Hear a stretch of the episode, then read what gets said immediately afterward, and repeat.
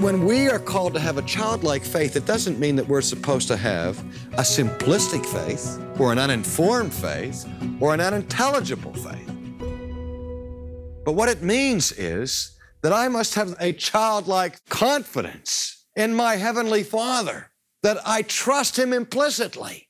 The more mature your intellectual understanding of God is, the greater should be your childlike acceptance of His authority.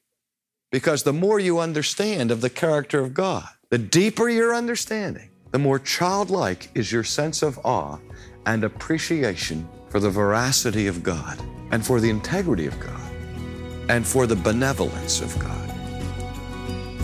That was Dr. R.C. Sproul. To discover today's special resource offer, visit renewingyourmind.org. That's renewingyourmind.org.